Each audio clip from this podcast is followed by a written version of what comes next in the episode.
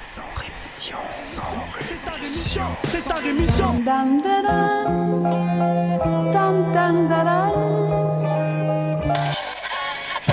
de mon sang rémission. Des médias en masse, leur discours fout des audits. Tu parles du bruit et des odeurs, les plus polis parlent d'exotisme.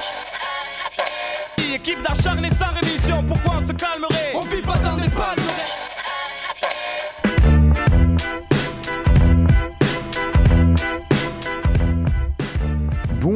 Bonjour à toutes et bonjour à tous, auditrices, auditeurs de Sans Rémission, et bienvenue à vous dans ce 34e et antépénultième numéro. Sans rémission pour ceux qui découvrent, retombent dessus par hasard, ou qui connaissent mais qui se demandent encore qu'est-ce que ça pourrait bien être euh, cette espèce d'orni, un objet radiophonique non identifié, bien sûr. Eh bien, Sans rémission, c'est comme un journal d'information, mais qui assumerait d'être totalement euh, subjectif et auquel, en plus, je rajouterai mon cynisme et mon humour noir tout pourri. Avouez que ça vend du rêve un peu. Aujourd'hui, on ira en Italie, en Chine et on parlera de Terminator. En France, on parlera d'armes aussi, on parlera de vidéos et d'amitié France-Israël.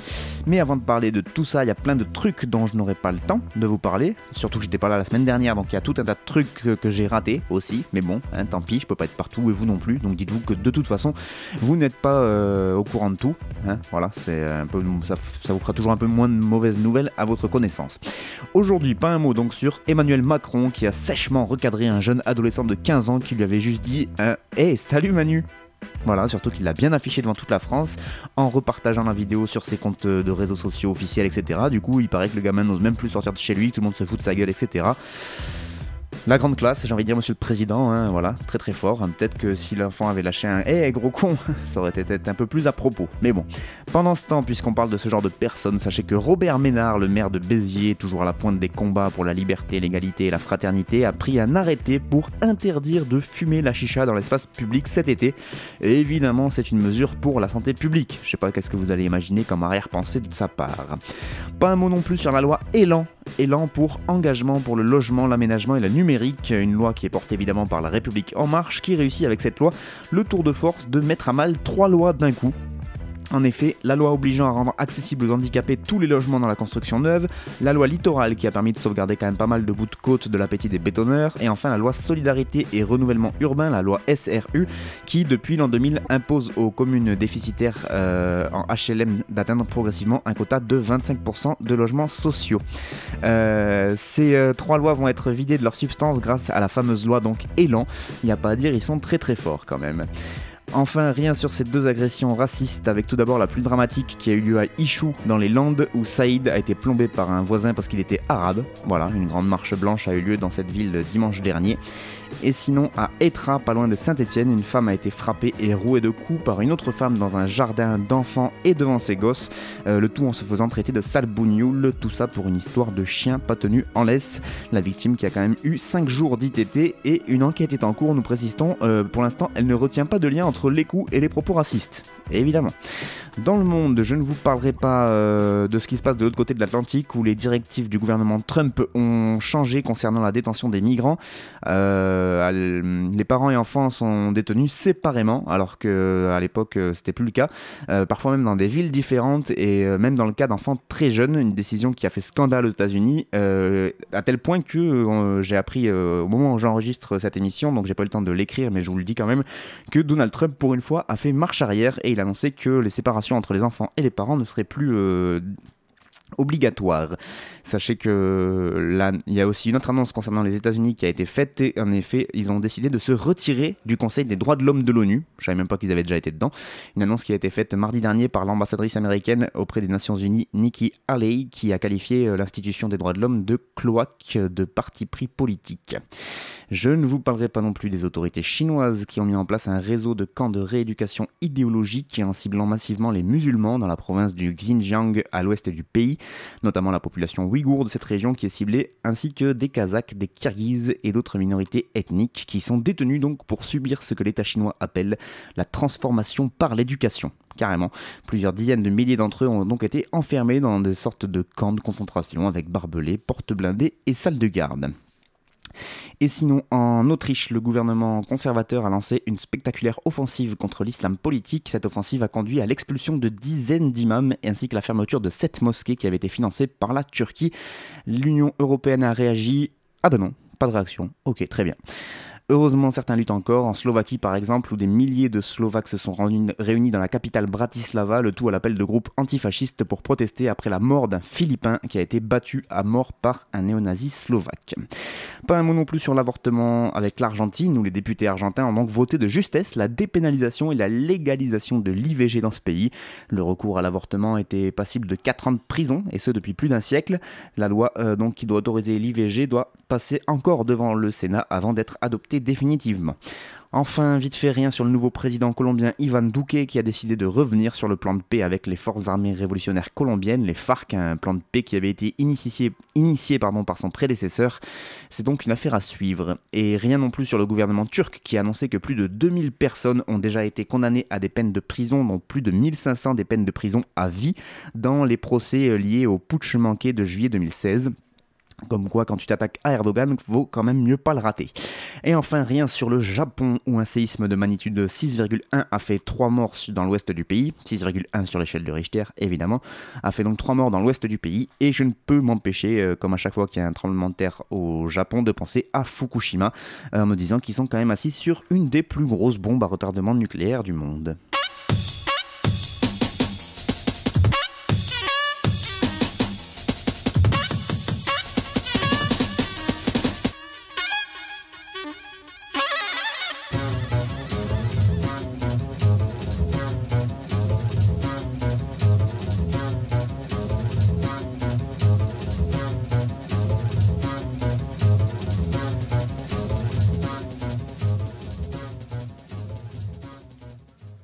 Allez, on commence en Italie où la nouvelle coalition au pouvoir, euh, avec donc une bonne grosse partie de fachos de la Ligue du Nord, hein, continue d'annoncer des mesures toutes plus dégueulasses les unes que les autres. Après les migrants ou les homosexuels, c'est donc au tour des Roms d'en faire les frais.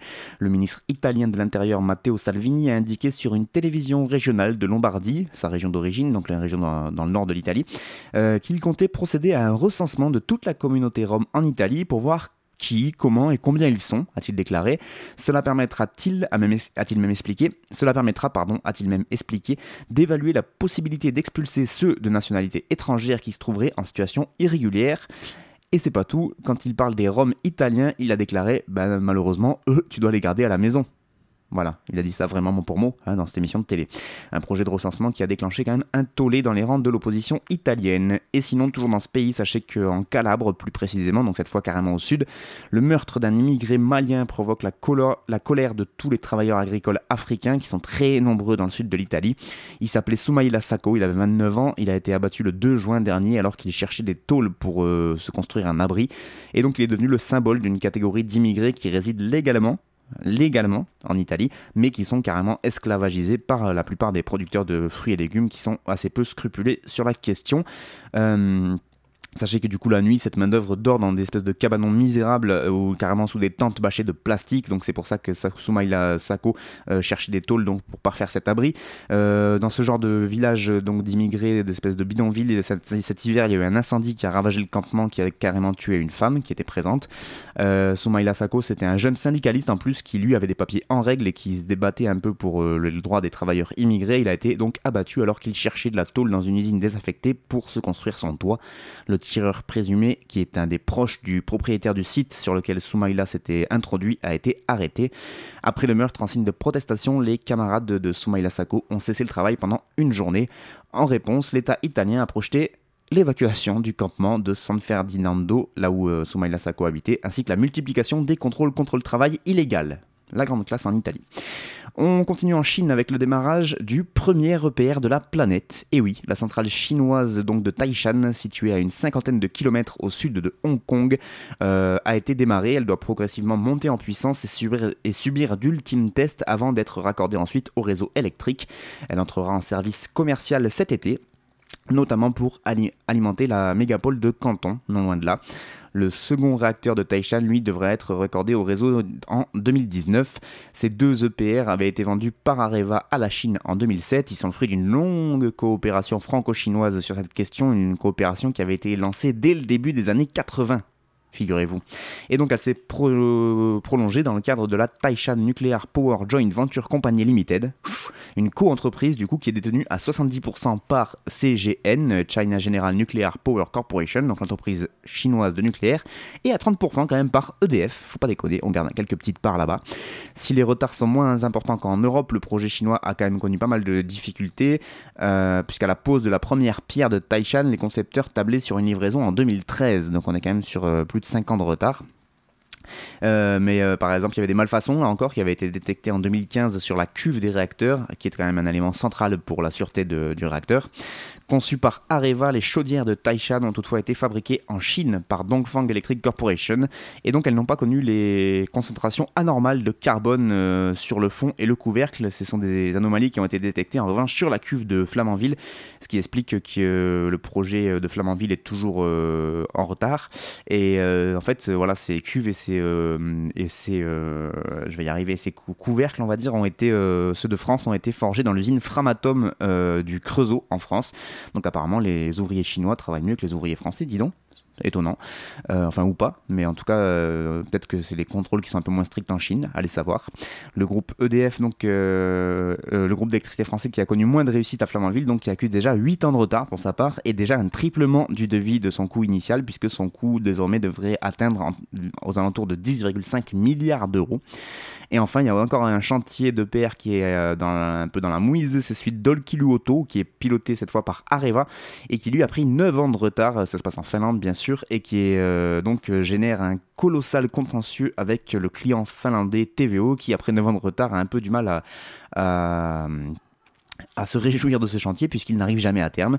Euh, un retard d'ailleurs qui s'est soldé par des pénalités dont le montant euh, n'a pas été dévoilé, mais selon euh, plusieurs sources, ces pénalités de retard que subit Areva donc en Finlande atteindraient plusieurs centaines de millions d'euros en plus du chantier du réacteur. Donc autant vous dire que ça va leur coûter une blinde. Et pourtant, malgré ces retards et ces surcoûts des différents EPR, à part Chine donc qui vient de voir le jour et qui, est quand même, enfin, qui a eu du retard quand même de, de 5 ans, et, bah, celui par exemple de Finlande doit entrer en service en 2019. Voilà. Euh, sachez que depuis, à cause de ces retards, la Finlande a été obligée d'importer de l'électricité de ses voisins puisqu'ils n'arrivaient jamais à leur livrer la, centrale dans les temps. Mais bon, on voit donc que le c'est pas encore au top, euh, malgré le démarrage d'un autre chantier, cette fois à Inclay Point, dans le sud-ouest de l'Angleterre, qui est déjà un projet à 22 milliards d'euros, financé aux deux tiers par EDF et un tiers par euh, le consortium chinois. Et on sait déjà que l'objectif d'une mise en service en 2025 ne sera pas tenu. Voilà. Il y a deux autres réacteurs EPR qui sont prévus sur un site de Sizewell, euh, cette fois c'est dans l'est de l'Angleterre, mais sur ce projet-là, le montage financier est encore loin d'être bouclé et du coup ça n'avance pas plus. Quant aux 6 EPR qui ont été proposés à l'Inde, eh bien ils font toujours l'objet de négociations serrées. Voilà, comme quoi l'EPR ça a vraiment pas l'air d'être la panacée encore. Enfin, pour finir euh, ces infos internationales, sachez que le groupe des experts gouvernementaux sur, le, sur les systèmes d'armes mortelles autonomes euh, de l'ONU, bref, ceux qui sont censés un peu gérer les robots tueurs en gros, ce groupe s'est réuni euh, du 9 au 13 avril dernier à Genève, en Suisse, pour discuter de l'interdiction de ces technologies meurtrières. La Russie a immédiatement fait savoir qu'elle refusait par avance toute interdiction ou moratoire ou régulation sur les armes autonomes. Voilà, comme ça, moi c'est clair. Au-delà de ce barrage russe, le groupe d'experts ne semble pas parvenir même à se mettre parfaitement d'accord sur la définition exacte de ce qu'est une arme mortelle autonome, et elle a visiblement longuement même tergiversé sur les problématiques liées à l'intelligence artificielle et à sa définition. Donc c'est pas gagné. Ils ont quand même réussi, après cette réunion, à accoucher d'un communiqué commun qui a été signé par 26 États, qui appelle à bannir, à bannir les armes entièrement autonomes, tout en réaffirmant donc l'importance du contrôle humain sur la machine. Pour autant, la capacité de cette interdiction de ce petit groupe à entrer en acte concret semble euh, bah, mal barrée, hein, pour ne pas dire nul, puisqu'il n'y a même pas de sanctions prévues pour ceux qui euh, dérogeraient à la règle. Donc autant vous dire que les États vont continuer à s'en donner à cœur joie. Selon les spécialistes du domaine, ce sont la Chine, les États-Unis et la Russie qui sont les trois nations les plus dépensières dans les domaines de la recherche et du développement de technologies d'armement, et euh, qui elles sont toutes les trois entrées dans une compétition intense sur les programmations d'intelligence artificielle militaire. Israël, l'Inde, le Japon, Japon, la Corée du Sud, la France, l'Australie et le Royaume-Uni explorent eux actuellement euh, le potentiel de ces technologies et donc la grande course aux robots et autres drones de combat autonomes est en cours et les réunions de ces groupes d'experts de l'ONU avec ces communiqués semblent un peu bah, vaines face à la réalité donc de ces robots tueurs autonomes qui existent d'ailleurs déjà et dont les grandes puissances comptent bien faire usage à court terme. Par exemple, le département de recherche militaire américain, le DARPA, a un budget de 15 milliards d'euros pour le seul développement de ces robots militaires. Hein, c'est 15 euh, milliards rien que pour les robots. Selon le New York Times, ce département a déjà testé des drones, des drones autonomes pouvant décider quelle cible attaquer et le tout sans aucune aide humaine. Rassurant, non? Côté russe, c'est un robot humanoïde qui a été dévoilé en 2016. Alors, c'est à la base, c'était un robot qui était censé aider les cosmonautes, les cosmonautes sur les stations spatiales internationales. Sauf que dans la vidéo de démonstration, on le voit en train de tirer sur des cibles avec deux, deux, flingues, concrètement. Hein, voilà, son petit nom, c'est Fedor. Et donc, a priori, euh, s'il sait servir d'arme à feu, c'est qu'il risque de pas se cantonner seulement à la maintenance de l'espace, n'est-ce pas? Il y a aussi un chat robot autonome russe qui s'appelle Nereta. Un petit char d'assaut, il fait à peine 2,5 m de long, tout mignon. Sauf qu'il est de technologie et qu'il est censé partir lui au combat entièrement seul et sans aucune aide humaine. Voilà.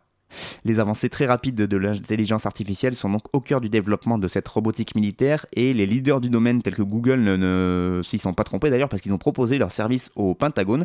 Sauf que voilà, ça a provoqué une levée de boucliers parmi tous les employés de Google qui déclaraient qu'ils ne voulaient pas participer à des programmes militaires, hein, ils font que de l'informatique. Un scandale qui a fait reculer donc euh, Google qui a déclaré stopper euh, ce partenariat avec euh, le Pentagone. De son côté, l'agence de presse russe TASS a rapporté qu'en juillet 2017, l'entreprise russe Kalachnikov euh, allait entamer la production en série de nouveaux modules de combat utilisant euh, des technologies d'intelligence artificielle, notamment une technologie qui s'appelle Neuronet, qui est une technologie euh, donc d'un logiciel d'apprentissage automatique qui permet d'identifier des cibles, de s'améliorer par l'expérience et de décider par lui-même des tirs à effectuer. Voilà, ces nouvelles armes qui devraient être entièrement autonomes et c'est celles-là même que le groupe d'experts de l'ONU donc appelle à bannir. Elles font pourtant partie intégrante de cette nouvelle doctrine militaire russe qui a été euh, énoncée en 2015 par le président russe qui a déclaré vouloir exclure l'homme de la zone de confrontation immédiate. L'armée russe a d'ailleurs déclaré vouloir robotiser plus du tiers de ses armements d'ici à 2025. Terminator, nous voici.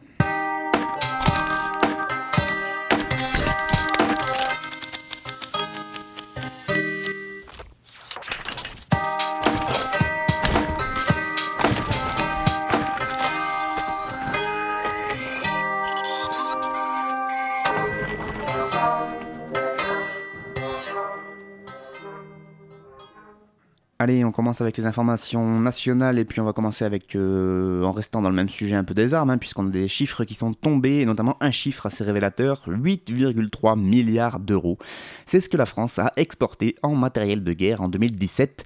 2016 avait déjà été qualifié d'année exceptionnelle pour les ventes d'armes en France, et eh bien en 2017, les 784 entreprises françaises ont réussi à vendre, qui ont réussi à vendre de l'armement à des clients étrangers ont fait un tout petit peu mieux qu'en 2016 déjà, donc là on est sur de la super année exceptionnelle.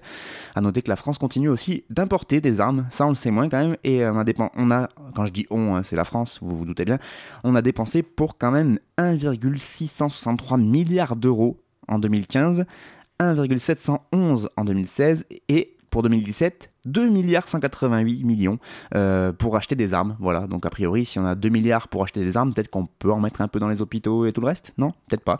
Des importations qui proviennent pour 54% euh, de l'Union européenne, avec l'Espagne, Allemagne, Royaume-Uni ou Italie qui nous fournissent, et pour 28% euh, des armes qui nous viennent des États-Unis. Je pense qu'il y en a pas mal qui doivent servir notamment dans les manifestations. Et puisqu'on parle de chat, de, non, de ça, on enchaîne, voilà, avec un sujet qui n'est pas si loin des deux précédents, à savoir la reconnaissance faciale intelligente dans la vidéosurveillance qui nous est annoncée comme nécessité par le ministère de l'Intérieur. Le modèle chinois de contrôle et surveillance de la population par des caméras et des algorithmes d'identification des personnes semble inspirer le gouvernement et l'administration française qui a lancé des expérimentations et des partenariats un peu partout dans le pays. La France est l'un des pays champions déjà des technologies numériques de surveillance, pionnier dans le domaine du DPI, Deep Packet Inspection, inspection profonde de paquets, ça veut dire, euh, grâce à sa recherche universitaire ainsi que des montages d'entreprises spécialisées dans l'exportation de ces systèmes, notamment à des dictatures, hein, parce qu'on fait de l'argent avec qui on Sachez que la France a légiféré en cascade depuis plusieurs années pour autoriser les services de police et de renseignement à surveiller et capter les échanges numériques des citoyens de façon administrative et le tout sans aucun contrôle d'un juge d'instruction. Boîte noire chez les fournisseurs d'accès Internet, sonde sur les câbles sous-marins, système d'interception des communications silencieux, logiciel de morpho-analyse intelligent, la plupart de ces technologies numériques de surveillance, d'identification et d'analyse prédictive sont en place dans la, dans la plupart des services de renseignement et de police français. Ne manque apparemment aujourd'hui donc qu'à déployer de façon massive les derniers outils à la mode de reconnaissance faciale qui sont directement là encore pilotés par l'intelligence artificielle et euh, les généraliser, la fameuse intelligence artificielle. Et c'est ce qui semble être en cours de discussion donc dans les ministères, les centres de recherche ainsi que les services d'État. Le ministre de l'Intérieur français, Gérard Collomb, ne s'est pas caché depuis quelques mois de vouloir moderniser la police et les services de renseignement français. Cette modernisation passait pour l'instant par le déploiement de tablettes, de caméras connectées, le tout lié à un nouveau fichier monstre TES de fichage biométrique de la quasi-totalité de la population française. L'intelligence artificielle, elle, doit permettre par exemple de repérer dans la foule les individus au comportement bizarre. Allez savoir la définition de bizarre dans ces cas-là, je vous laisse euh, libre de votre, euh, de votre définition. Des déclarations sur l'utilisation de technologies à base d'intelligence artificielle comme aide à la décision pour les forces de police avaient déjà été effectuées alors par Gérard Collomb, qui déclarait, je cite, Les services de l'État vont analyser les données avec de l'intelligence artificielle pour être encore plus efficaces avec une expérimentation déjà lancée dans 11 départements. Sur la problématique des manifestations violentes, par exemple, le ministère veut explorer des voies technologiques prédictives et il ne s'en cache pas puisqu'il déclare Les services ont identifié certains meneurs, il y a aussi sûrement des petits groupes assez structurés derrière eux et il faudrait pouvoir agir en prévention. Donc arrêter de futurs manifestants avant qu'ils aient commis des actes violents, le tout à l'aide de caméras intelligentes qui les, repéreraient grâce à leur comportement suspect. Là, on n'est même plus dans Minority Report, c'est encore pire. Les défenseurs de la liberté et les avocats sont, logiquement déjà alarmés euh, de cette possibilité. L'annonce récente par le CNRS de la signature d'une convention avec la DRM, la direction du renseignement militaire, confirme donc l'intérêt des services de l'État pour le développement d'intelligence artificielle de reconnaissance d'images comme Fabrice Boudjahaba, le directeur adjoint scientifique de l'Institut des sciences humaines et sociales du CNRS, qui l'explique. Il déclare Les questions liées à l'intelligence artificielle sont évidemment centrales. Les recherches sur la reconnaissance automatique d'images intéressent particulièrement le renseignement militaire. En effet, leur principal problème du renseignement aujourd'hui n'est pas le manque d'informations, mais bien le trop plein d'informations qui peut submerger et finalement paralyser l'outil de renseignement.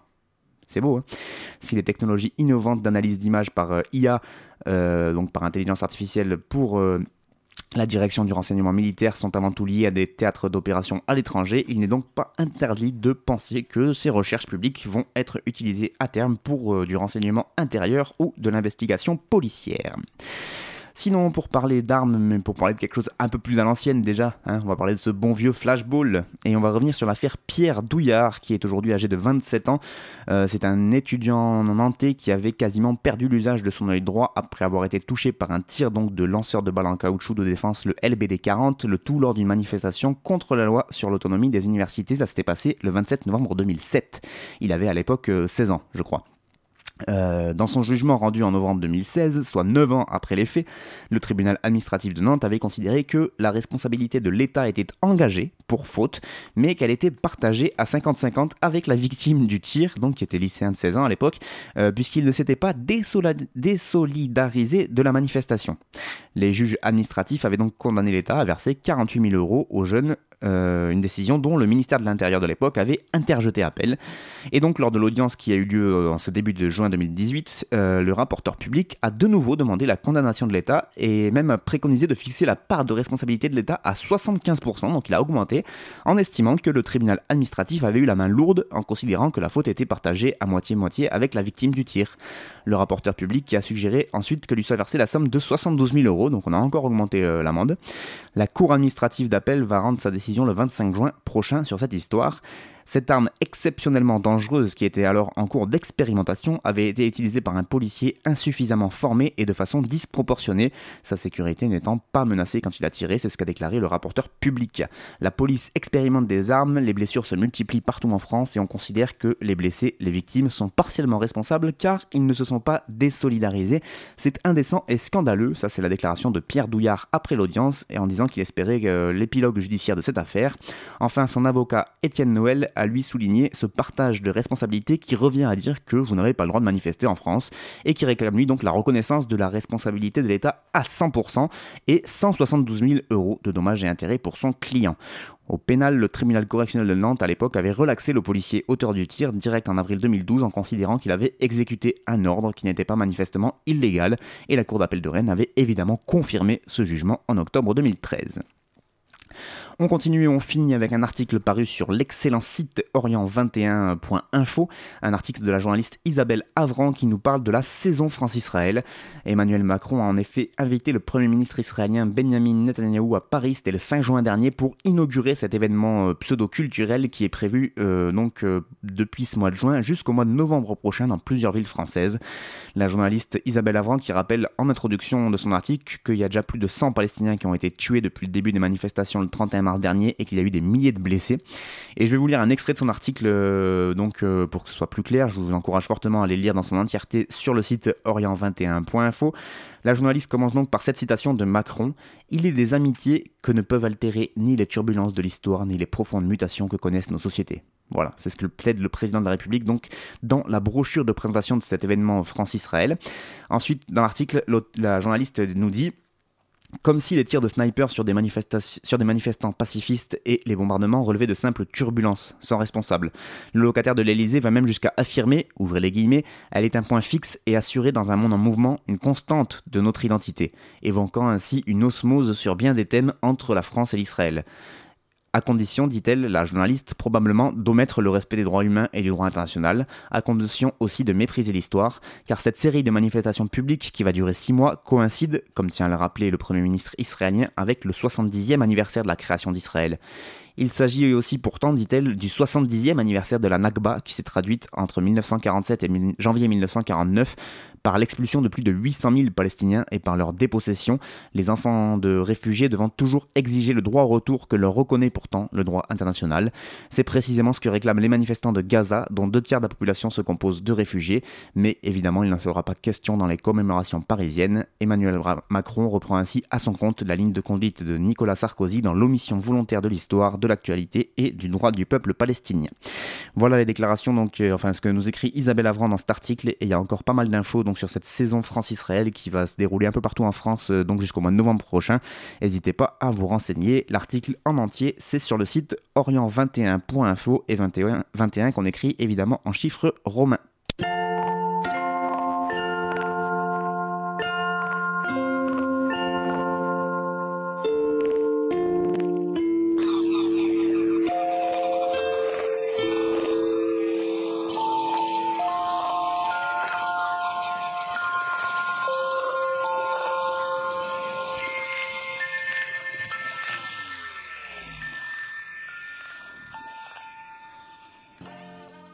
C'est la fin de ces informations de ce 100 émission numéro 34 et donc antépénultième puisque nous allons bientôt finir cette saison dans deux semaines, clairement. Et merci beaucoup à vous de m'avoir suivi toute cette année et pour cette émission-ci. Euh, aux pauses musicales, c'était encore le génial Amon Tobin, parce que voilà, j'en avais déjà passé en pause musicale, mais comme il est très très fort, ça dérange pas d'en repasser de temps en temps. Amon Tobin, donc. Et puis moi, je vous donne rendez-vous bah, la semaine prochaine pour toujours plus d'infos. D'ici là, portez-vous bien et à tout bientôt. Ciao.